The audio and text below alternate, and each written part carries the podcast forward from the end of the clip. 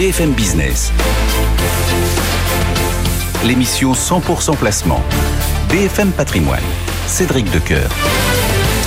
C'est la deuxième heure de BFM Patrimoine. On vous accompagne jusqu'à midi et chaque heure débute par un point sur l'actualité économique et c'est avec Stéphanie Colo.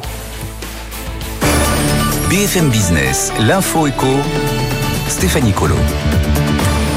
Un accord a été trouvé entre le gouvernement et la grande distribution pour lutter contre l'inflation. Bruno Le Maire annonce un trimestre anti-inflation dans les supermarchés jusqu'en juin.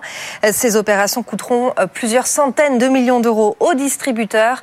Ils étaient reçus ce matin par le ministre de l'économie. On l'écoute. Nous avons trouvé ce matin un accord sur les prix de grande consommation qui nous permettra d'avoir les prix les plus bas possibles sur un certain nombre de produits du quotidien pendant une durée d'un trimestre. Il garantira sur un nombre de références élevé qui seront librement choisis par les distributeurs un niveau de prix le plus bas possible. Ce niveau de prix le plus bas possible, il sera pris sur les marges des distributeurs, ce qui représente un effort de plusieurs centaines de millions d'euros consentis par les distributeurs pour le pouvoir d'achat des ménages. La réforme des retraites et le Sénat approuvent la création d'un index senior dans les entreprises, mais uniquement pour celles de plus de 300 salariés. Demain, c'est la sixième journée de mobilisation contre le texte. La tension devrait monter d'un cran avec la volonté affichée des syndicats de mettre la France à l'arrêt. La journée s'annonce noire dans les transports. La mesure visant à interdire la vente des véhicules thermiques en Europe en 2035 a du plomb dans l'aile. Le Conseil de l'Union européenne devrait entériné définitivement euh, ce mardi, mais le vote a finalement été repoussé car l'Allemagne, contre toute attente, fait de la résistance. Berlin fait pression pour ajouter une dérogation euh, dans le texte et autoriser la vente de voitures thermiques si elles roulent avec du carburant synthétique issu d'énergie renouvelable. La Chine fixe ses grandes orientations économiques pour cette année. Pékin vise 5% de croissance en 2023 contre 3% l'année euh, dernière, un objectif qui semble assez modeste hein, pour la plupart des observateurs. Mais le pays euh, met un coup d'accélérateur dans la défense avec un budget en augmentation de plus de 7% en 2023 à 255 milliards de dollars. Euh, c'est le deuxième plus important au monde après celui des États-Unis. Dans l'actualité entreprise, Alstom signe un contrat de plus d'un milliard d'euros aux Philippines. Le groupe va réaliser la signalisation d'un nouveau réseau ferroviaire régional au départ de Manille. D'ici 2029, le pays va construire 110 km de lignes ferroviaires et 27 gares. Et puis on apprend ce matin la mort de Gérard Pélisson, le cofondateur du groupe Accor. Il avait 91 ans. Il avait aussi cofondé l'Institut Paul Bocuse avec le chef étoilé, Cédric. Merci beaucoup Stéphanie, Stéphanie Colo, euh, chaque matin euh, pour suivre toute l'actualité économique. Nous tout de suite, on se connecte au marché action. BFM Patrimoine, l'émission 100% placement sur BFM Business. Alexandre Baradez nous attend chez IG. Bonjour Alexandre. Bonjour. Bon, notre marché parisien et son sommet, son nouveau euh, sommet absolu, 7401 points. Euh, Qu'est-ce qu'on en dit sur les tables ce matin? Qu'est-ce qu'on en dit? Euh, On en dit euh, que c'est une résilience, comme on lit d'ailleurs depuis plusieurs jours à semaines, une résilience qui est assez surprenante au vu des trajectoires qu'on observe ailleurs. Quand je dis ailleurs, c'est sur les marchés américains notamment. On a vu que le mois de février n'a pas été un mois génial sur la partie américaine.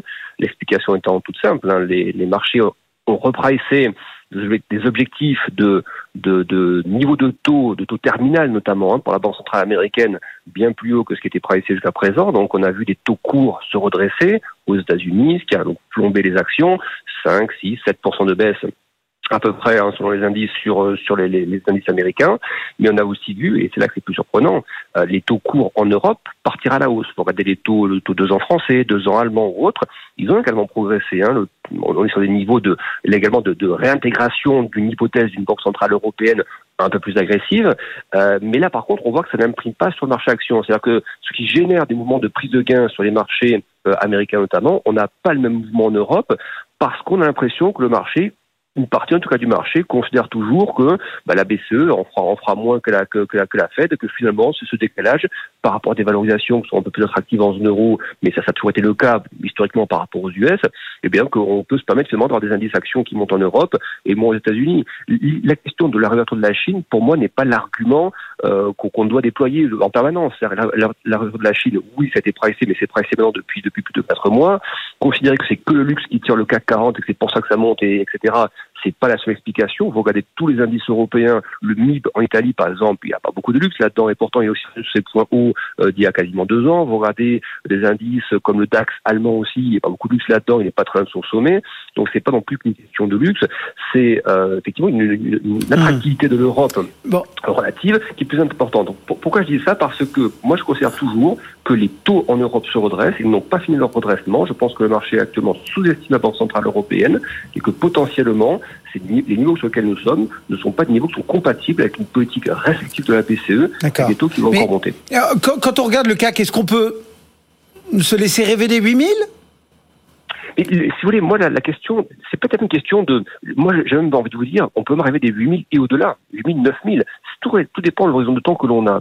Si l'horizon de temps, c'est de se dire, est-ce que ce que nous avons vécu l'année dernière, en 2022, est-ce que c'est le plus dur Est-ce que le plus dur a été vu par rapport à l'inflation, par rapport à l'Ukraine, par rapport à la Chine Est-ce que le plus dur a été vu? Moi, ma réponse est oui, sans aucun problème. Un investisseur de moyen terme, sur 2-3 ans, bien sûr, qui peut acheter du CAC à 7400 points, ne sera pas une mauvaise affaire sur un horizon de, de au-delà, oui, de 12 mois, 24 mois. Il n'y a, a, aucun problème sur ces horizons de temps-là. Si la question en revanche est de se dire est-ce que le marché intègre complètement les hypothèses monétaires restrictives, normalisation des bilans, notamment au niveau de la Banque centrale européenne, à court terme, là je vous réponds, moi je pense que ce n'est pas le cas. Je pense que le marché est trop optimiste voilà, à court terme et que donc ça nécessite toujours une phase un peu plus consolidante et je pense que le risque de revoir à un moment donné les 7000 à ce stade est plus important que l'hypothèse d'aller voir les 8000. Merci beaucoup Alexandre. Alexandre Baradès depuis IG sur cette tendance parisienne et ce CAC qui pour le moment gagne 0,41% à 7378 points. BFM Business, BFM Patrimoine, regard croisé. Autour de la table ce matin, Éric Bertrand et Jean-François Robin. Bonjour messieurs. Bonjour. Bonjour. Merci d'être au rendez-vous. Éric pour Ophi Invest AM, Jean-François pour Natixis. Alors les marchés, ben, nos marchés ils semblent avoir retrouvé un peu de peps, notamment aux États-Unis où on était peut-être un petit peu moins fringant euh, qu'en Europe. Qu'est-ce qui, selon vous, a rendu possible ce euh, retour du goût au risque, Éric? Euh, on a eu une, séquence euh, qui a empilé notamment côté américain pas mal de chiffres sur l'activité, sur l'inflation qui ne faiblit pas, donc la réserve fédérale qui était entendue non seulement sur un point un peu plus haut, mais qui euh, mais surtout l'ensemble de la courbe des taux d'intérêt a enlevé des rebaisses de taux pour atteindre la, fin de l'année. Donc ça, c'est ce qui a coûté un peu cher. Là maintenant, on commence à avoir une réserve fédérale qui est plus lisible, plus vue. Euh, et euh, je dirais qu'on a dans le même temps des chiffres d'inflation. Est-ce que c'est la réserve fédérale ou est-ce que finalement les marchés ont un peu capitulé en disant bon ben la réserve fédérale a gagné, c'est elle qui va imposer son rythme et c'est pas nous qui allons lui tordre le bras? Euh, ah non, la, pour moi, la réserve fédérale, comme la Banque centrale européenne, n'ont pas gagné parce que quand on regarde les anticipations d'inflation qu'on attend euh, elles sont en train de déraper et ça, le banquier central, il aime pas tellement quand non. on estime que son action va pas être suffisante pour ramener l'inflation. Euh, en revanche, et plus sur le regain d'appétit de la, de, la, de la, fin de semaine, on va voir ce que dira Monsieur Powell demain et après-demain. On a eu des propos un peu rassurants quand même. Il y a quand même de la, de la, croissance et des bons résultats euh, économiques. Et on avait ce matin un petit peu de, de couleur, je dirais, côté, euh, côté Chine. Euh, c'est ça qui fait un, un, peu un, un regain euh, d'activité. Mais je pense qu'on est dans un environnement qui va rester volatile sur à la fois le point haut et la durée du palier des taux d'intérêt de la part des banques centrales. On a des actions qui ont été assez euh, assez puissantes, en particulier en Europe, mais un peu moins aux États-Unis, mais qui intègrent pas mal de, de, de bonnes choses. D'ores et déjà, quand on voit les multiples euh, aux États-Unis, même avec les révisions de bénéfices, il y a pas mal de, de, de scénarios positifs, mmh. atterrissage en douceur aujourd'hui dans les courses, qui nous fait militer à court terme pour un peu de prudence, même si au global on, a, on aime bien l'image euh, action. Jean-François, qu'est-ce qui, euh, pour vous, justifie euh, un petit regain de, bah, ce qui est intéressant dans supplément d'âme. Ouais, pour aller dans, dans, dans, le sens de ce qui vient d'être dit par Eric, Ce qui est intéressant, je trouve, c'est qu'on a le marché qui continue de monter avec un narratif complètement différent. C'est-à-dire que le début de l'année, c'était ça va avoir vraiment une crise économique. Tous les pays vont être en récession, récession aux États-Unis. Deux tiers des pays européens, nous disait la Banque mondiale, vont connaître la récession cette année, euh, et donc l'inflation va rapidement baisser. et Les banques centrales vont arrêter de monter les taux. Premier narratif, bah ça, les marchés achetaient le futur, et, et finalement, euh, bah, marché action montait. Et puis là, le narratif a complètement changé. C'est on va échapper à la récession, euh, ce qui semble bah, chaque jour on peut en parler. Hein. En plus, vous avez finalement la Chine euh, qui redémarre et qui va faire ses 5, 5,5 même selon nous, de croissance cette année. Bref, on a une espèce d'absence de récession, donc c'est une bonne nouvelle pour les marchés actions avec des multiples, des résultats attendus qui vont être pas si mauvais que ça. En revanche, le négatif de tout ça, c'est que si vous avez une activité économique qui se maintient plus fortement plus fortement que prévu, bah, l'inflation va être peut-être un peu plus durable et donc les banques centrales, faut repousser dans le temps et un peu plus haut ce qu'on attendait comme taux euh, pivot ou taux euh, terminal. Comme Donc on dit les sur marchés, les marchés, ils ont finalement acté Bah, je crois le est dans fait que la, la, la, la Fed allait maintenir une politique restrictive. euh, Voilà, mais Pendant un qui, certain qui temps se met face à finalement une activité économique, euh, on va voir les chiffres de l'emploi en fin de semaine, mais, mais globalement qui se tient, quoi. hein. Donc on est on n'est pas du tout dans la récession. Encore une fois, vous aviez deux tiers, hein. vous avez 70% des analystes au début d'année qui pensaient à une récession américaine. Aujourd'hui, ce qu'on voit, on a un taux de chômage au plus bas depuis 50 ans. On voit que ça réaccélère plutôt en Europe. On voit les productions industrielles qui se tiennent très bien, voire réaccélèrent. Si en plus vous avez encore une fois la Chine qui vient là-dessus euh, rallumer un tiers du de l'économie mondiale. Bon, euh, on n'est plus du tout dans le même narratif. Donc euh, ça, voilà, on est 7004 sur le sur le CAC. Tout ça va sans doute très très vite, mais on comprend que bah, finalement, absence de récession, c'est plutôt favorable aux actifs risqués. De notre côté, les, les places européennes, elles, sont au perché, le CAC notamment. hein, On a encore vu ce matin. euh, alors, bah, vous n'êtes pas trader euh, comme Jean-Louis Cussac ou André Atoueni ou Alexandre Baradez, mais malgré tout, vous dites quoi en voyant euh, euh, ce, nouveau sommet ce matin Vous dites on peut euh, pousser les feux encore un peu plus haut et on peut rêver euh, des 8000 Alors, moi, je vais faire un petit parallèle avec le début de 2015. On va faire un tout petit peu d'histoire. Et le, début de 2015, le marché européen part en flèche. Il y avait le triptyque à l'époque, les taux bas, les achats de la Banque centrale, l'euro bas, le triangle gagnant. Et plus le marché montait, plus tout le monde expliquait que ça allait aller en ligne droite. Là, aujourd'hui, il y a une belle part du trajet qui a été faite. Euh, avec, euh, comme l'a dit Jean-François, c'est d'abord on baisse les taux, les marchés actions aiment bien. Ensuite, les taux remontent, mais ils remontent parce qu'il y a finalement plus de croissance, donc les marchés actions ne rendent pas ce qu'elles ont gagné. Aujourd'hui, il y a un beau trajet qui a déjà été fait. Euh, moi, je pense que ça milite pour que ça temporise un petit peu. Donc un peu de euh, prudence. un peu de prudence là à court terme, même si au global on a une résilience de la de, de la croissance. D'ici la deuxième partie de l'année, on, on sera au clair sur ce que fait l'inflation et les banques centrales, un peu plus en tout cas qu'aujourd'hui, et donc on pourra se repositionner. Là, pour l'instant, on trouve que c'est allé un peu vite. Euh, on euh, pré-révision de bénéfices en début d'année, on n'est pas très loin de ce qu'on attendait sur l'année, donc. Euh, on attend que ça respire un tout petit peu parce que effectivement, euh, le, marché action voit toutes les nouvelles du bon côté à la suite. Euh, je, je rappelle. Euh, Fin septembre, début octobre, le marché action voyait tout en noir, tout en noir ici, mais c'est là où ça commence à remonter. Là, une fois que tout le monde soit d'accord pour dire que ça monte, en général, il faut être un petit peu être contrariant dans contrariant, ces ouais. moments-là. Donc là, on, ça milite pour un peu de prudence Bon. en termes de volatilité, pour pouvoir se repositionner un peu moins cher, même si au global, sur l'année, on pense qu'on sera sur une année de croissance qu'aura vu sans doute le, le, le pic des banques centrales. Vous y croyez, vous, aux 8000 Alors, euh, encore une fois, c'est ce qui a été dit juste Oui, avant. Alexandre disait, Alexandre, euh, ça voilà. dépend de la... de la- L'horizon de temps peut-être un jour. Après, moi, je suis assez euh, persuadé que la probabilité de voir euh, voilà euh, 7000 plutôt que 8000 est, plus forte. Quoi, hein. On est plutôt dans des nous, pareil. hein, nous, on est on a dépassé nos objectifs de fin d'année. Alors, ça, on est les objectifs des analystes sont toujours là pour être révisés, mais quand même, il nous semble qu'en termes de multiples, en termes de, de, de, de bénéfices attendus euh, par les entreprises, on a beaucoup de bonnes nouvelles. Euh, on a quand même justement l'autre côté des trucs, hein, des taux qui vont être plus hauts, plus élevés euh, et, et plus longtemps. Ça, c'est quand même pas très très bon pour les multiples de valorisation. Euh, voilà, c'est pas la récession, mais c'est pas non plus un environnement. Encore une fois, faut garder en tête que l'année dernière, l'Europe fait 3,5 de croissance. Elle va plutôt faire 1 de croissance cette année. L'année prochaine, ça ira peut-être un petit peu plus haut que ça, mais c'est pas non plus un, un- un- les Goldilocks non plus. On n'est pas dans le scénario 2015 qu'évoquait Eric. C'est quand même attention, un monde prudent euh, qui s'annonce. hein. Euh, Malgré tout, il y a- dans, dans tous vos discours là de- depuis quelques minutes, il y a toujours ce- ce- cette inflation qui revient, qui revient, qui revient sur son sa juste appréciation. Euh, et une des questions centrales, on a l'impression que c'est l'ancrage de, de cette inflation. Est-ce que finalement, euh, elle est plus enracinée qu'on ne le pense? Oui, alors je, parle devant un spécialiste, donc je vais faire attention à ce que je dis, mais on, sait bien que dans les attentes d'anticipation d'inflation, il y a un côté auto-réalisant. Et quand on va refixer les salaires, ben on regarde ce qui est attendu. Et, et je dirais que plus on attend que l'inflation soit élevée, plus elle va rester élevée. Il faut donc casser ces anticipations.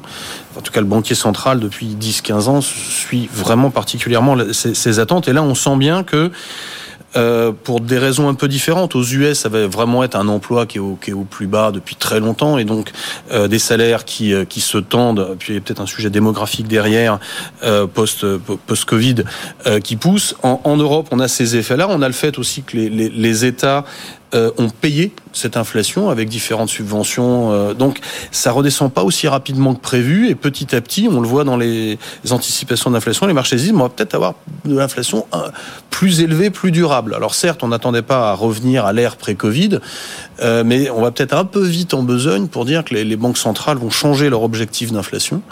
Ça peut-être un jour, mais ça va prendre beaucoup de temps à mon avis, euh, et, donc avoir un peu plus de, de, son de la part des banques centrales si ces anticipations et ces attentes d'inflation d'Europe à cause de leur côté autoréalisant.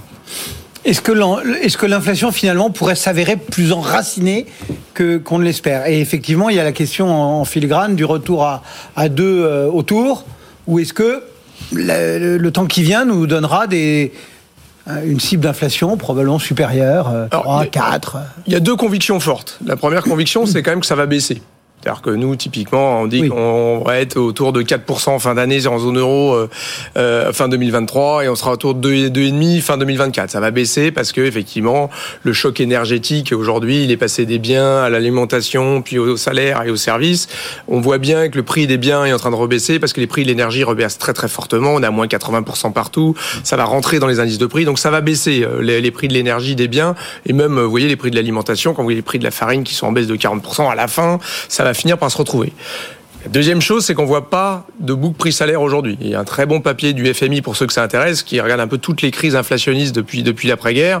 Euh, c'est pas parce que vous avez une accélération des salaires, à partir du moment où votre inflation est plus forte, euh, vous n'avez pas forcément cette boucle prix salaire qui s'annonce. Or, c'est exactement ce qu'on voit aujourd'hui. On voit des salaires qui augmentent, mais largement moins euh, que l'inflation. Et donc, comme l'inflation va un petit peu revenir, on va pas avoir probablement cette boucle prix salaire. Ça, c'est le premier point. L'inflation va baisser, pas de boucle prix salaire trop trop nette euh, pour l'instant. Le deux, la deuxième conviction assez forte euh, quand même, c'est qu'on va se retrouver avec une inflation fin 2024, je le disais, à 2,5, mais qu'on va pas revenir finalement à une inflation pré-crise. Hein, sur la décennie avant 2019, on est à 0,9 d'inflation en moyenne en zone euro. C'est fini ce temps-là parce que euh, démondialisation, se découple de la Chine, parce que transition énergétique au départ, c'est peut-être un peu inflationniste. Encore une fois, ce sera déflationniste à la fin. Hein. C'est moins cher d'avoir de l'électricité photovoltaïque que du gaz, du charbon, voire du nucléaire. On pourra toujours en débattre, mais c'est pas cher l'énergie renouvelable. Mais à à terme, à court terme, la transition, elle, est très inflationniste. Donc démondialisation, euh, transition énergétique, ça c'est des facteurs quand même un peu, euh, et puis rattrapage sans doute du pouvoir d'achat, ça, ça veut sans doute dire un équilibre d'inflation un peu plus élevé. Donc on va pas revenir au mmh. monde d'avant. Donc pour les banques centrales, ça va être très très compliqué de revenir à un 2% sans faire mal à l'économie. C'est pour ça qu'il faut être prudent. Si vraiment les banques centrales veulent être 2% en 2024, euh, elles vont maintenir des taux euh, assez restrictifs. Et ça, c'est pas bon pour les actifs risqués. Mais nos banques centrales, euh, elles ont agi. Vous l'avez tous les deux rappelé depuis. Euh, et d'habitude, on, on, on, a quasiment le baromètre automatique. On sait que quand euh, on agit à tel moment, l'effet se fait X mois après. Euh, aujourd'hui, la baisse de l'inflation, elle est vraiment due aux banques centrales. Et donc le délai se serait raccourci ou euh, c'est la sortie du confinement, l'amélioration des, des, des, des, lignes euh, logistiques, etc., qui la, la, fin des pénuries. Enfin, moi, je vous fais pas le panégyrique. Euh, en fait, il y a eu deux vagues d'inflation. Il y a la première vague d'inflation, c'est le la, la, fin du Covid. La, en gros, la planète redémarre en même temps, à part la Chine qui va mmh. cloche un peu, mais et donc là, c'est une tension sur l'approvisionnement et le, la politique du zéro stock à l'œuvre depuis 15 ans. On la retrouve tout ce temps partout. Tout le monde fait la même chose en même temps. Euh, Et les banques centrales nous disent d'ailleurs, ça va se calmer, c'est temporaire, ça va se normaliser. Et derrière, il y a le conflit ukrainien qui vient rajouter la couche euh, énergétique euh, et dans toute sa transmission à l'économie. Et on peut se demander si effectivement il n'y avait pas des, choses qui étaient trop compressées dans, le commerce mondial et que le, Covid met à jour. Aujourd'hui, l'inflation rebaisse. Alors il y a une bonne part qui, va venir de la rebaisse des prix de l'énergie dans les indices globaux en glissement annuel, enfin ce qu'on voit un peu le soir. Maintenant, c'est vrai qu'on on voit la part salaire et la, dans les services qui restent, euh, qui elle doit maintenant commencer euh, commencer à rebaisser. Et dans le cas dans le cas américain, il y a aussi la part euh, la, la, la part immobilière. Là, là, où il faut être attentif, c'est que le, le resserrement monétaire a été très rapide, d'une très grande ampleur. Euh, moi, j'avais appris historiquement que ça mettait 12 à 18 mois à se transmettre la politique monétaire euh, à l'économie.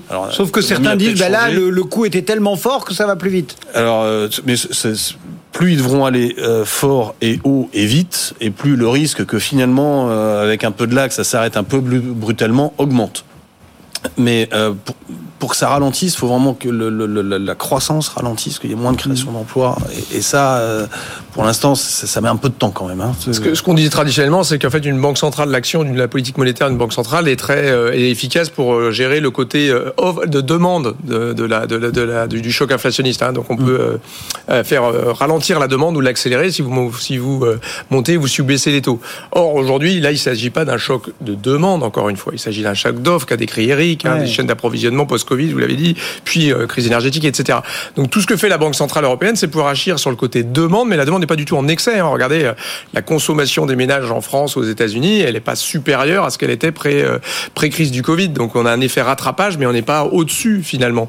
Et donc ça, c'est quand même un petit peu compliqué pour la Banque centrale, qui elle-même nous dit dans ses derniers papiers de recherche qu'il lui faut peut-être 9 à 10 trimestres pour voir le full effect, l'effet total de sa hausse des taux. Donc alors, euh, on aurait plutôt tous tendance à penser que ça s'accélère la transmission de la politique monétaire avec euh, des économies plus variabilisées, plus dépendantes des marchés. Euh, la Banque centrale, elle est plutôt en train de dire ouais peut-être que c'est plus long que prévu, donc excusez-nous si ça marche pas tout de suite. Bon, bon ce qu'on ce qu'on voit bien quand même, c'est que la Banque centrale, elle agit sur une petite partie de ce choc inflationniste qui qui dépend pas du tout de la Banque centrale. Hein. Ça dépend. Est-ce qu'on va retrouver des des producteurs de blé Est-ce qu'on va retrouver des producteurs d'énergie alternative au gaz et au pétrole Blablabla. Ça, la Banque centrale elle peut faire ce qu'elle veut, euh, elle va pas accélérer la, mise en place des centrales nucléaires ou des champs photovoltaïques en France, quoi. Donc ça, ça change rien, quoi. Hein. Donc euh, euh, je crois que euh, faut pas, on met beaucoup d'attention là-dessus parce que c'est un vrai impact sur les marchés financiers et sur les économies, mais c'est pas forcément la réponse à ce choc d'offre. Hein. La réponse au choc d'offre, c'est d'améliorer l'offre justement. Juste pour terminer, les boîtes, elles, elles ont répondu présent. Euh, il y a toute cette publication de résultats qu'on a vu euh, parfois mirifiques. Euh, ça suffira pas à porter les marchés, les, doutes ou les questions ou les interrogations que vous avez euh, mis en avant peuvent bloquer un petit peu euh, ce que traditionnellement la bourse est, est censée euh, pricer, comme on dit en bon français, à savoir les, les boîtes. Il y, a un point qui est à mentionner quand même, c'est l'incroyable résilience des entreprises. Chaque fois qu'il y a un choc, on les enterre en disant le mur de dette, le, le, le Covid. Le... Et finalement, il y a une adaptabilité des entreprises qui est assez impressionnante. Aujourd'hui, justement, les marchés ne baissent pas parce que ben, il y a eu des révisions à la hausse des bénéfices. On attendait avec la, la, la, récession que, qui, qui, était prévue et qu'évoquait euh, Jean-François des baisses de 5 à 10% sur les, les bénéfices. Là, on est revenu du côté de zéro puis euh, même euh, deux chiffres sur sur 2024. Euh, il y, a, y, a une, y a une belle résilience. En même, le, dans, dans les résultats, on voit qu'en fonction des secteurs, on arrive à peu près à encore transmettre au prix les hausses d'intrants. Euh, Maintenant, dans un, dans, dans, un contexte où la croissance va quand même ralentir, même si on n'a pas de récession ou de faible croissance par rapport à 22, on ne peut pas non plus forcément faire euh, des, mmh. tonnes de, des, des, tonnes de miracles. Donc, est-ce que, est que les boîtes euh, vont suffire. Enfin, parce que voilà. Non, mais c'est quand même l'essence des marchés au départ. Ah oui, complètement. De... Mais, mais, quand on regarde les indices, euh, j'étais un petit pavé dans la mer, mais globalement, les entreprises qui vont bien, bah, c'est celles qui entre guillemets profitent un petit peu de cet événement. Voilà, on voit CMA, CGM, évidemment les transporteurs, etc., mmh, les mmh. pétroliers, tout le secteur d'énergie qui produisent de l'énergie profitent de ça. Mais surtout, plus globalement, les boîtes qui vont bien sont les boîtes qui arrivent à transmettre dans leur prix les hausses des intrants. D'accord. Voire plus. Hein, donc il y a pas mal d'analyses en ce moment euh, dont on fait partie, hein, où on commence à décomposer les hausses des prix. Il y a aussi des comportements de marge qui sont assez intéressants. Donc en fait, ça fait partie de la, de la résistance, de la solution et aussi un peu du problème quelque part. C'est qu'il y a des boîtes qui transmettent beaucoup dans leur prix et qui compriment pas tellement leur marge. C'est celles qui publient des bénéfices nets et des résultats très bons. Mais globalement, on n'a pas eu cet effet amortisseur des marges euh, de la part des entreprises, qui qui veut dire qu'elles ont des bons résultats, mais quelque part, ça veut dire que la, hausse des prix se transmet de façon assez rapide au reste de, l'économie et, notamment aux consommateurs. Donc, euh, il y, a, y, a, un petit peu de ça. tous les débats sur les paniers inflation, etc. Ça va être intéressant de voir euh, justement les, les, la transmission à la fois aux marges et au prix. Quand on écoute les distributeurs, notamment, ils disent que certaines multinationales jouent pas le jeu là où. voilà, qui elles-mêmes vont dire que les distributeurs se servent au passage, etc. Donc, on est tous le, le profiteur de quelqu'un, ça on le sait bien. Je te tiens, tu me tiens. Merci beaucoup à tous les deux. Éric Bertrand et Jean-François Robin au cœur de Regards croisés ce matin. Éric pour Ophi Invest AM et Jean-François pour Natixis. Dans un instant, un petit détour technique sur le marché grâce à André Atouini. Et puis ensuite, on continue à vous donner un maximum de conseils et on répond à toutes vos questions. À tout de suite. BFM Business. L'émission 100% placement. BFM Patrimoine. Cédric Decoeur. Dernière demi-heure de BFM Patrimoine et comme chaque demi-heure, on file sur les marchés. C'est André Atoueni qui, euh, depuis euh, Saxo Bank, suit pour nous euh, la séance du jour. Séance qui a commencé par quelques étincelles puisqu'on a inscrit un, nouveau plus haut absolu au-dessus des 7004, 7401 points. Et puis, une phase de quoi? De digestion désormais, Andrea? C'est vrai que c'est pas la première fois que c'est difficile au-dessus de ce niveau. Alors bon, c'est la première fois qu'on passe réellement au-dessus des 7400 points, mais à chaque fois qu'on s'est approché de ce niveau, ça a été compliqué pour le marché. On n'a jamais réussi à réellement s'installer sur ce niveau-là ou au-dessus de ce niveau-là. Et en, connaissant, on va dire, le, le, programme de la semaine qui va être extrêmement chargé, l'audition de Jérôme Powell, le rapport sur l'emploi aux États-Unis en fin de semaine, ça paraît assez logique que le marché hésite à prendre beaucoup plus de risques et à vraiment euh, accélérer au-dessus de ce niveau des 7400 points. Donc ça ne veut pas dire qu'on peut pas y revenir, qu'on peut pas réussir à passer au-dessus, mais ça va peut-être être dépendant justement des événements qu'on aura tout au long de la semaine. On attend de Jérôme Powell des précisions, bien sûr, sur la politique monétaire et sur son sentiment autour de la croissance et de l'inflation. On a un marché aujourd'hui qui table sur une réduction, on va dire, lente de l'inflation mais dans un contexte de poursuite de la croissance. Et donc du coup euh, poursuite de la croissance malgré la politique monétaire de la Fed. Et donc du coup c'est un petit peu le scénario qu'on a. Et c'est ce qui justifie qu'on ait un marché plutôt positif euh, qui ne fait que progresser depuis le début de l'année et qui fait euh, preuve d'une d'une forte résistance, d'une forte résilience. À chaque fois qu'on a connu des périodes un peu plus compliquées de doute ou d'interrogation autour justement de ces questions d'inflation, de politique monétaire ou autre, à chaque fois on a réussi à repartir de l'avant. Et c'est encore on l'a encore démontré hein, la, la, semaine dernière sur sur le marché avec des séances qui ont été plus compliquées, mais derrière, en fin de semaine notamment, cette capacité de repartir de l'avant. On a aussi une accalmie hein, du côté des taux et des devises. On voit le dollar qui est un petit peu moins recherché, les taux américains qui sont repassés sous les 4%. Donc ça aussi, ça permet aux actifs risqués et notamment du coup aux actions euh, de, euh, de repartir de l'avant et de reprendre un petit peu de, de hauteur. Mais en tout cas, voilà, ce matin, il n'y a rien d'inquiétant. On a, on a fait euh, ce, ce, record. On est repassé, on est passé au-dessus des 7004 sur, sur le CAC. C'est positif, même si on n'arrive pas à rester au-dessus de ce niveau. On peut, en fonction des événements qu'on aura tout au long de la semaine, repasser enfin revenir sur ces niveaux-là et peut-être enfin s'installer euh, au-dessus des 7400 points. Mais il faudra attendre certainement Jérôme Powell et aussi peut-être plus tard dans la semaine le rapport sur l'emploi aux États-Unis pour avoir un petit peu confirmation de ce, ce train positif, pas avoir de mauvaises surprises aussi de la part de Jérôme Powell. Il a beaucoup parlé dernièrement de désinflation, ça se voit un peu moins sur les chiffres. On l'a vu la semaine dernière. ISM manufacturier, ISM des services aux États-Unis. Il n'y a pas vraiment des signaux de désinflation. L'inflation est toujours présente. Donc quel va être le discours de la Fed? Est-ce qu'on le marché qui tape sur des hausses de taux, des faibles hausses de taux de 25 points de base et un taux terminal autour des 5,4% aux États-Unis. Est-ce que euh, ce scénario qui est pricé par les marchés va être mis à l'épreuve de, euh, de, cette, audition de Jérôme Powell ou est-ce qu'on sera euh, conforté dans le scénario que, dessinent aujourd'hui les, les investisseurs et les indices? Merci beaucoup, André. Juste avant de terminer, on peut rêver euh, parce que euh, là, je ne sais pas si vous étiez déjà connecté euh, avec le duplex, mais dans Regard croisé, nos deux spécialistes, là, Eric Bertrand et Jean-François Robin, ils doutaient un petit peu de des 8000. On en parlait tout à l'heure avec Jean-François, avec Jean-Louis Cussac. bon, comment est-ce que vous voyez les choses? Est-ce qu'il faut rêver des 8000 alors, on a on a un début d'année où on commence en fanfare, on gagne plus de 10% sur les principaux indices. Donc, euh, en soi, euh, franchement, on a eu des mauvaises nouvelles depuis le début de l'année. Et pour autant, on continue de progresser. On a une politique monétaire qui est restrictive.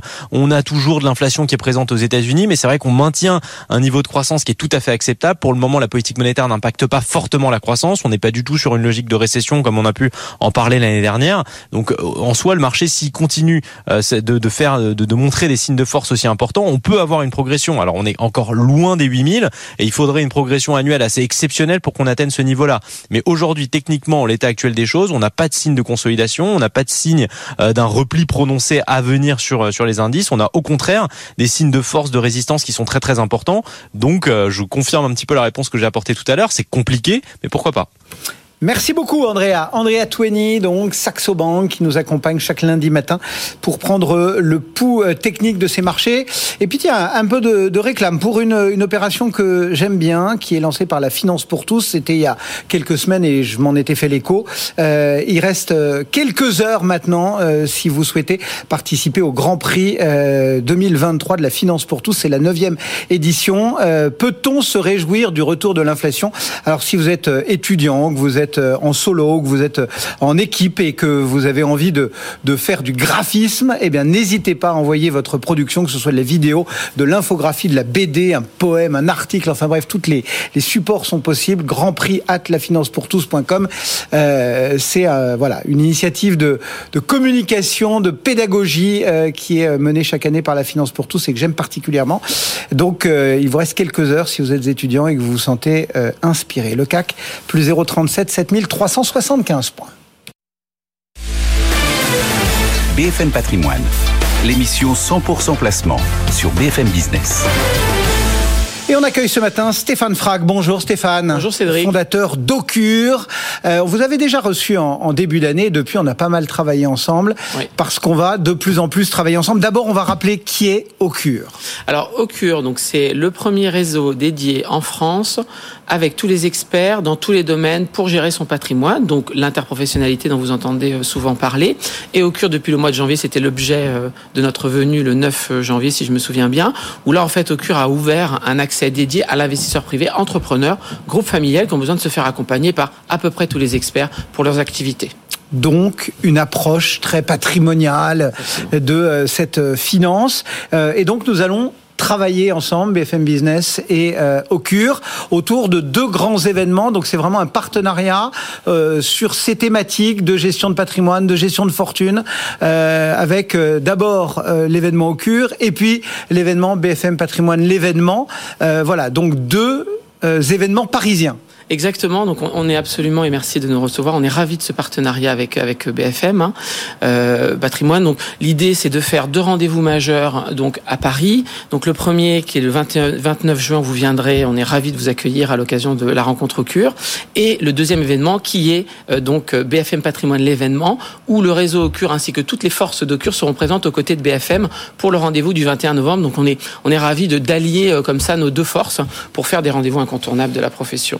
Coup, euh, on va pouvoir euh, faire interagir euh, les family office, les gestionnaires de patrimoine, euh, les investisseurs. Exactement. Les banques privées, euh, euh, les assureurs vie, euh, les sociétés qui font de l'investissement, le private equity. Donc tout l'écosystème du patrimoine sera réuni autour de ces deux grands rendez-vous. Donc on est on est ravis, on a déjà hâte. Avec, euh, avec effectivement euh, la, la puissance de BFM Business, Oui. euh, le savoir-faire aussi d'Ocure, pour que l'on puisse, lorsqu'on est bah voilà, CGP, lorsqu'on est asset manager, euh, se rencontrer, réseauter, euh, développer, présenter aussi euh, ses produits, la technique, par exemple, autour d'un fonds, d'une idée de, gestion, expliquer mieux ce qui sous-tend au lieu de juste une, une sélection de valeurs. Quoi. Exactement. L'idée, c'est d'avoir la, plus grande vision possible du marché avec tous les actifs qui composent la gestion de patrimoine. Donc, c'est vrai qu'on parle d'alternatives, de private equity, on parle d'actions. Hein, vous parliez du 440 tout à l'heure,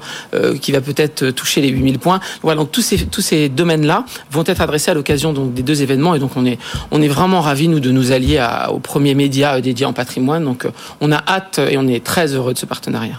Qu'est-ce qu'on qu'est-ce qu'on va trouver euh, déjà le, le- lors de, de, de la rencontre au cure Qu'est-ce que les visiteurs, qu'est-ce que vos partenaires vont, vont trouver?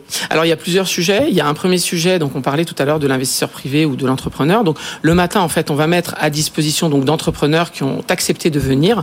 Eh bien, en fait, la présentation d'experts dans plusieurs domaines, donc notamment le family office, notamment les banques privées, les avocats et les conseillers en gestion de patrimoine, où en fait ils vont avoir l'occasion pendant 15 minutes de présenter leurs activités et d'être élus à la fin de la journée euh, de l'événement euh, au cure, donc euh, ce sera vers 18 h Et l'après-midi, on aura des conférences thématiques, des ateliers. Alors, sans donner trop de trop d'informations, on va notamment parler d'impact. Investing, c'est quand même très important aujourd'hui. Et on va également beaucoup parler de non-cotés, notamment. Et donc, euh, BFM Patrimoine, l'événement qui tiendra au Palais Brognard, hein, lieu mythique euh, de, de, la finance parisienne, avec euh, là aussi des conférences plénières, euh, des ateliers, des rencontres aussi, et beaucoup donc de, de réseautage. Merci beaucoup, Stéphane. Merci, Cédric. Ravi de vous accueillir sur cette aventure BFM Patrimoine, le fondateur d'Ocure, donc, en partenariat avec BFM Business. À très bientôt, Stéphane. Merci, Cédric. À bientôt. Le marché parisien, lui, qui progresse de 0,37%, 7375 points. On grimpe un peu partout d'ailleurs en Europe. L'eurodoll est à 1,0638. BFM Business, BFM Patrimoine, les réponses aux questions. Christian Fontaine, bonjour. Re-bonjour. Euh, le directeur de la rédaction adjoint du revenu pour répondre à toutes vos questions. C'est votre rendez-vous euh, hebdomadaire du lundi. N'hésitez pas d'ailleurs à, nous écrire BFM Business, BFM Patrimoine, pardon, at bfmbusiness.fr. Faut prendre les choses dans le bon ordre, sinon ça fonctionne pas. Euh, on est parti avec cette question que vous envoie Kamel euh, Christian.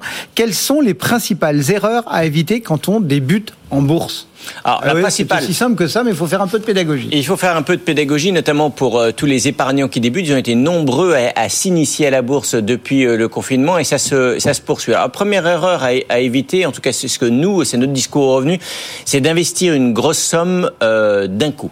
Alors, pourquoi? Bah, Tout simplement parce que Genre une prime, un héritage. Une prime, un héritage, une donation. Parce que le, d'abord, si vous voulez, la bourse, c'est un peu comme tout. Il faut, il y a un apprentissage. Donc, il faut mieux commencer par des petites sommes comme ça. Si vous euh, commettez des erreurs, vous allez perdre de petits euh, montants. Ensuite, d'une façon euh, plus plus fondamentale, si les marchés s'effondrent le lendemain de votre investissement, vous n'aurez plus que vos yeux pour pour pleurer. En fait, lorsqu'on consulte la littérature financière, on remarque que il est généralement conseillé l'inverse de ce que je viens de vous dire, c'est-à-dire si vous avez une grosse somme, investissez-la tout de suite, donc pour profiter pendant la période la plus longue possible de la tendance haussière de la bourse. C'est vrai, c'est cette stratégie-là euh, qui permet d'obtenir euh, sur le long terme la performance la plus élevée. Simplement, euh, si les marchés euh, s'effondrent, encore, euh, d'abord il faut dormir tranquille, c'est-à-dire qu'il n'y a pas que la performance qui compte. Et si les marchés s'effondrent avec ce type de stratégie le lendemain du jour où vous aurez investi, eh ben il faudra avoir le cran euh, de tenir, de conserver votre investissement pendant des années. Hein, les particuliers qui ont investi euh, au sommet de la bulle Internet en 2000, ils ont mis 11 ans avant de retrouver leur bille. Aucun Français ou très peu d'investisseurs particuliers, je dirais, ont les reins assez solides ou psychologiquement pour conserver leur investissement. Donc qu'est-ce qu'ils font? Ben, ils, ils vendent au creux de la vague. Alors que si vous investissez régulièrement la même somme chaque mois, si le marché continue à progresser, vous êtes content, vous êtes satisfait puisque vous avez investi un donc alors euh, en janvier et ce 1 vaut 1,1 ou 1,2 en mars ou avril. Donc vous êtes satisfait. Hmm. Et si les marchés baissent, ben vous êtes satisfait aussi. Parce que vous dites que, ben, que vous allez racheter moins cher et ça va réduire donc alors votre prix de revient. Donc en fait, il faut Donc- procéder un peu comme euh, un abonnement à son mobile, à sa box ou... Voilà, c'est la DCA ou c'est une méthode euh, où, qui consiste euh, à investir. Là-dessus aussi, il y a eu des études. C'est l'abonnement en bourse, un tout petit peu comme il y a l'abonnement donc alors à, à- à Internet ou à un réseau de téléphonie. Chaque mois, vous mettez la même somme. Peut-être que vous gagnerez dans certaines situation de marché un peu moins que si vous investissiez une Hmm. grosse somme d'un coup, mais vous dormirez tranquille et ça, c'est l'élément essentiel. Donc, première bourde, à, à- première bourde à, à ne pas commettre, celle de tout miser sur le rouge euh, d'une seule fois, mais plutôt privilégier donc euh, cette forme entre guillemets d'abonnement. Je crois d'ailleurs que certains courtiers euh, euh, ont, Certains ont courtiers- presque alors, formalisé. euh, Ils, ils ont même carrément formalisé Trade Republic notamment. Je pense que vous faites référence à eux. C'est vrai que auparavant, enfin, il faut être, il faut appeler un chat un chat. Lorsque vous allez voir un professionnel de la finance avec une grosse somme, bon, lui de toute façon, il se rémunère sur la somme qui est investie. Donc, il va vous conseiller de l'investir tout de suite. C'est de bonne, bonne guerre, si j'oserais dire. Mais c'est vrai que euh, aujourd'hui, il y a un certain nombre de nouveaux acteurs qui se sont bien aperçus et qui lisent la littérature financière et qui savent parfaitement donc alors que l'investissement euh, progressif, c'est ce qui, donne la meilleure performance le long terme. Donc certains, les nouveaux entrants comme Trade Republic proposent euh, ce type de de- d'investissement progressif. Tous les grands réseaux bancaires aussi ils proposent, mais moi, ils ne le mettent pas forcément mm. en avant. Et l'avantage aussi de l'investissement progressif, c'est que vous pouvez profiter de, de conditions euh, d'investissement plus intéressantes en termes de frais. Ainsi, ça peut être intéressant aussi pour une banque. Si vous vous engagez à investir tous les mois la même somme pendant X mois, voire X années, bah, la banque peut vous, peut vous pratiquer des frais réduits, des frais d'entrée réduits sur les, les, sommes que vous placez. Bon, donc voilà, première bourde. Deuxième bourde euh, que vous conseillez à, Kamel d'éviter. Alors, deuxième bourde, mais ça, c'est un apport de la finance comportementale. La deuxième bourse, ça consiste à investir principalement en valeur française si vous êtes français. Alors, c'est ce qu'on appelle le biais de familiarité. Bon, les Anglais investissent principalement dans des, actions anglaises, les Allemands dans les actions allemandes et, ainsi de suite. Pourquoi? Parce que c'est humain. On, c'est, on investit. c'est les boîtes que je connais. On investit dans ce qu'on connaît le mieux. On investit donc alors dans les produits qu'on connaît. On investit donc alors dans des entreprises pour lesquelles on a une information relativement facile. Voilà. Mais les entreprises que vous connaissez le mieux, c'est pas forcément les plus rentables. Et aujourd'hui, à l'heure de la mondialisation, les bourses sont spécialisées. La bourse allemande, donc alors les valeurs industrielles, la bourse britannique, donc alors les matières premières, la française, le luxe, donc alors et la techno, grand vainqueur donc alors euh, je dirais du, confinement euh, c'est bien sûr la techno et la techno c'est les États-Unis les Gafam sont cotés sur le Nasdaq c'est voilà. donc c'est vrai que euh, c'est une erreur aujourd'hui dans un monde mondialisé de, de, de conserver un, un, portefeuille titre franco-français. C'est encore le cas aujourd'hui, malheureusement, lorsqu'on étudie. Donc là, la solution, ben, ça consiste, comment est-ce qu'on mondialise? On, diversifie. investit, on diversifie international. Vous pouvez le faire en, en, investissant dans les titres en direct. Vous pouvez investir en, mais euh, dans les GAFAM en direct, simplement, il faut avoir une vision très claire du potentiel de tel ou tel titre par rapport à l'autre. C'est quand même pas donné à tout le monde. Donc, euh, et en plus, vous pouvez, quel que soit la plateforme que vous utilisez, vous aurez des frais euh, supérieurs par rapport à des titres que vous tradez sur Euronext Paris. Donc mieux vaut passer par l'intermédiaire de fonds d'investissement ou de, ou de trackers pour les marchés étrangers. Et c'est encore un, autre point d'intention euh Alors bien sûr, le, dernier point d'intention, ben, on en parlait euh, tout à l'heure sur votre antenne, et, ou indirectement, ce sont les frais. Bon, alors je vais pas. Euh, les, frais sont d'une composante essentielle de la performance d'un placement ou de la performance d'un compte titre à long terme. Supposons vous nous écoutez, vous nous écoutez, vous écoutez BFM Business, vous êtes abonné au revenu, donc alors vous avez clairement intégré qu'aujourd'hui il faut gérer un compte titre via un établissement 100% en ligne. Mais même là, il faut être prudent. Les frais moyens euh, de courtage moyen pour un ordre de 5000 euros passé auprès d'un établissement 100% en ligne, d'après l'AMF, euh, l'observatoire de l'épargne de l'AMF, c'est 0,2%. Vous dites 0,2%, c'est peu. Non. 0,2 quand vous faites un arbitrage, vous payez 0,2% à la vente vous payez 0,2% à l'achat. Et si en plus vous faites un arbitrage sur un, sur un titre du CAC 40, vous allez en plus payer la taxe sur la transaction financière. 0,2 plus 0,2 plus 0,3, ça fait 0,7. Bon. Donc ce qui devient quand même significatif. Il faut savoir que même si vous prenez toutes les précautions d'usage, vous êtes abonné à notre journal, vous écoutez notre euh, BFM Patrimoine plusieurs fois par semaine, vous risquez quand même de payer les frais de gestion d'un compte titre ordinaire grimpe très vite à 1-2% même si vous prenez toutes des précautions, vous évitez des fonds d'investissement particulièrement chargés en frais. Bon. Donc, 1 ou 2 c'est loin d'être négligeable. 2% c'est un quart de la performance eh à long terme d'un compte titre. Bon. Donc, il faut être prudent. Eh bien, donc, non seulement on choisit avec soin son intermédiaire financier, non seulement on choisit avec soin son package euh, je dirais tarifaire, hein, puisque vous savez qu'aujourd'hui c'est un peu comme la téléphonie mobile. Hein, pour les passages d'ordre en bourse, vous choisissez un package, vous choisissez euh, en fonction de votre consommation et des outils d'investissement que vous avez l'habitude d'utiliser, ben vous choisissez un package débutant, un package trader régulier, voilà, ce qui euh, va directement conditionner la, tarification des frais de des frais de courtage. Donc même si vous prenez toutes ces précautions, il faut, il est indispensable d'éviter ou de, je dirais, d'adopter un trading raisonnable, d'éviter la multiplication des opérations achat-vente. Sinon, euh, les frais vont se multiplier et à la fin de l'année, vous allez pénaliser votre performance. On le rappelle, hein, je rappelais tout à l'heure cette information, il faut la redonner. Si vous placez 100 000 euros à 8% pendant 25 ans, vous allez avoir 600 000 euros. Si vous placez à 6%,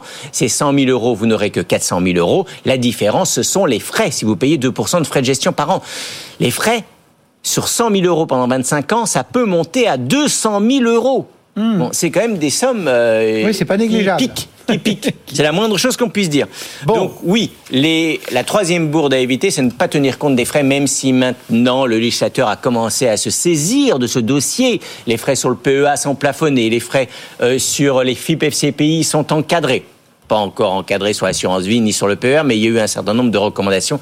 Et en matière de transparence, on progresse. Donc une, euh, privilégier l'investissement progressif, deux, euh, diversifier son portefeuille et trois, euh, prendre soin, enfin prendre attention aux frais. Voilà Kamel, trois bourdes à ne à ne pas commettre quand on débute en bourse. question de Théo. Les enfants héritent-ils au décès du premier parent ou à la disparition du second? Alors, il y a de nombreux cas de figure. En fait, euh, tout dépend de la situation de la famille, et notamment du régime matrimonial des parents. Mais d'une façon euh, générale, les enfants héritent au second décès. Alors, il faut prendre quelques cas, euh, quelques cas et qui concernent, qui concernent beaucoup de monde. Il faut rentrer un petit peu dans les détails. Si on prend le cas de la plupart des Français, donc qui sont, il n'y a pas de régime matrimoniaux, vous êtes automatiquement placé sous le régime de, de la communauté euh, réduite au zaquet. Dans ces cas-là, au premier décès, le, conjoint survivant a le choix entre le quart, prendre euh, le quart du, de l'actif successoral en pleine propriété ou la totalité en usufruit. La, la, plupart du temps, le survivant prend la totalité en usufruit. Ça signifie que les enfants, ils héritent de quoi? Ben, Ils héritent de la nue propriété de la totalité du patrimoine. Et vous le savez, on l'a déjà répété à plusieurs reprises sur votre antenne, les nus propriétaires sont plus nus que propriétaires en fait. Donc ça signifie très concrètement que être nu propriétaire d'un bien immobilier, ça signifie une, que vous avez le droit de devenir en fait, vous serez pleinement propriétaire au, euh, à l'expiration de l'usufruit, au décès de l'usufruit dans le cas présent. Donc en gros, pour simplifier à l'extrême, dans le cas le plus courant, euh, les enfants euh, avec une, un régime donc des parents euh, qui n'ont pas de contrat de mariage ou, ou, mariés sous le régime de la communauté réduite aux acquets, les enfants en fait héritent au second décès.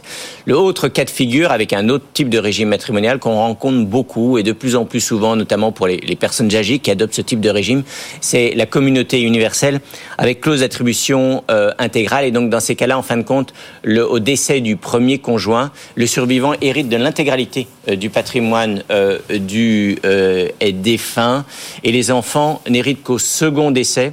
Donc je dirais c'est le même résultat, mais pour une raison différente que dans le premier cas, avec une communauté réduite aux acquets.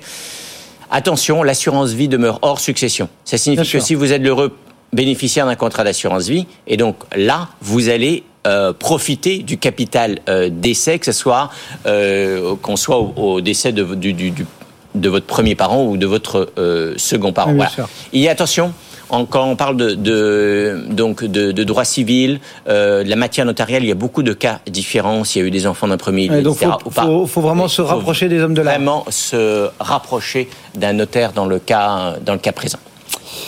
Question de Alain. Il dispose de 10 000 euros dans deux FCP obligataires et vu la situation boursière, il se demande s'il ne faut pas qu'il adapte un peu les choses. Alors les FCP. Qu'est-ce que vous lui conseillez? euh, Alors les FCP obligataires ont beaucoup trinqué l'année dernière, hein, euh, peu ou prou autant euh, que les, les fonds actions. D'une façon générale, au revenu, on est très prudent avec les fonds obligataires qui vous font prendre euh, un, risque en fait sur le capital. Donc nous, on conseille plutôt d'être investi en actions de façon euh, indirecte via l'assurance vie, via le fameux fonds en euros de l'assurance vie. Alors peut-être que sur le long terme, ça rapporte un tout petit peu moins que la gestion active d'un portefeuille de, fonds obligataires, mais au moins vous profitez d'une garantie sur le capital.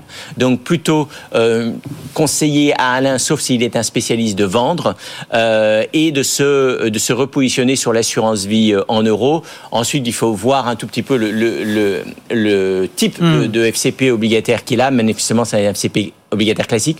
Aujourd'hui, c'est les FCP à échéance donc, qui sont plutôt euh, tendance. Voilà.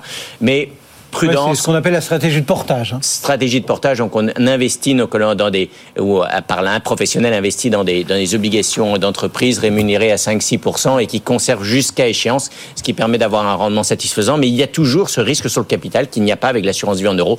Donc plutôt Alain Vendée et positionné vous sur l'assurance vie traditionnelle. Allez, une petite minute trente pour répondre à Pierre. Il habite près de la frontière belge et il se demande si les banques d'outre-Quiévrin n'offriraient pas une rémunération plus intéressante de l'épargne? Alors non, malheureusement aujourd'hui on est dans un pays mondialisé, les, la rémunération de l'épargne, notamment de la rémunération de l'épargne sans risque, donc on dépend des taux d'intérêt sur les marchés financiers qui sont peu ou prou à peu près très voisins. Qui connaissent pas vraiment les frontières. Dans l'ensemble des pays de, de l'Union euh, européenne. Je dirais que si la, la différence, donc alors elle peut être éventuellement fiscale, mais là tout dépend en fin de compte de votre lieu de résidence. Si vous euh, résidez donc euh, en France et que vous détenez un produit, euh, un, produit d'épargne proposé par une banque belge, d'abord un, vous allez devoir le déclarer à l'administration française, même en l'absence de gains. Hein, ce, qui est, plus contraignant que les produits d'épargne français. Et ensuite, euh, bon, la fiscalité dépendra euh, de la nature du revenu ou de la nature du capital en fonction de la convention fiscale bilatérale. L'autre cas de figure, c'est que vous passez avec armes et bagages de l'autre côté de la frontière. Dans ces cas-là, vous devenez un résident fiscal belge. Il faut savoir que euh, vous rentrez dans un pays peu ou prou paradisiaque pour un épargnant, donc alors mais l'enfer pour un salarié. Donc c'est-à-dire qu'en fait, les produits d'épargne sont d'une façon générale moins taxés en Belgique qu'en France. Donc alors, mais les salaires sont peu ou prou aussi taxés, voire davantage. Voilà. Donc, euh, et en matière d'épargne, il faut être comme en matière de, rêve belge, quoi. Il n'y a pas en matière d'épargne ou en matière de, de, de placement, de crédit, d'une façon générale, il n'y a pas de rêve étranger. C'est-à-dire qu'il n'y a pas des produits. Euh, il faut bien savoir que la réglementation euh, fiscale française est très stricte et protège euh, souvent bien mieux les emprunteurs et les épargnants que ce qu'il existe à l'étranger. Donc prudence avec les produits qui ouais, si on peut gratter un peu, on prend aussi proportionnellement peut-être plus de risques.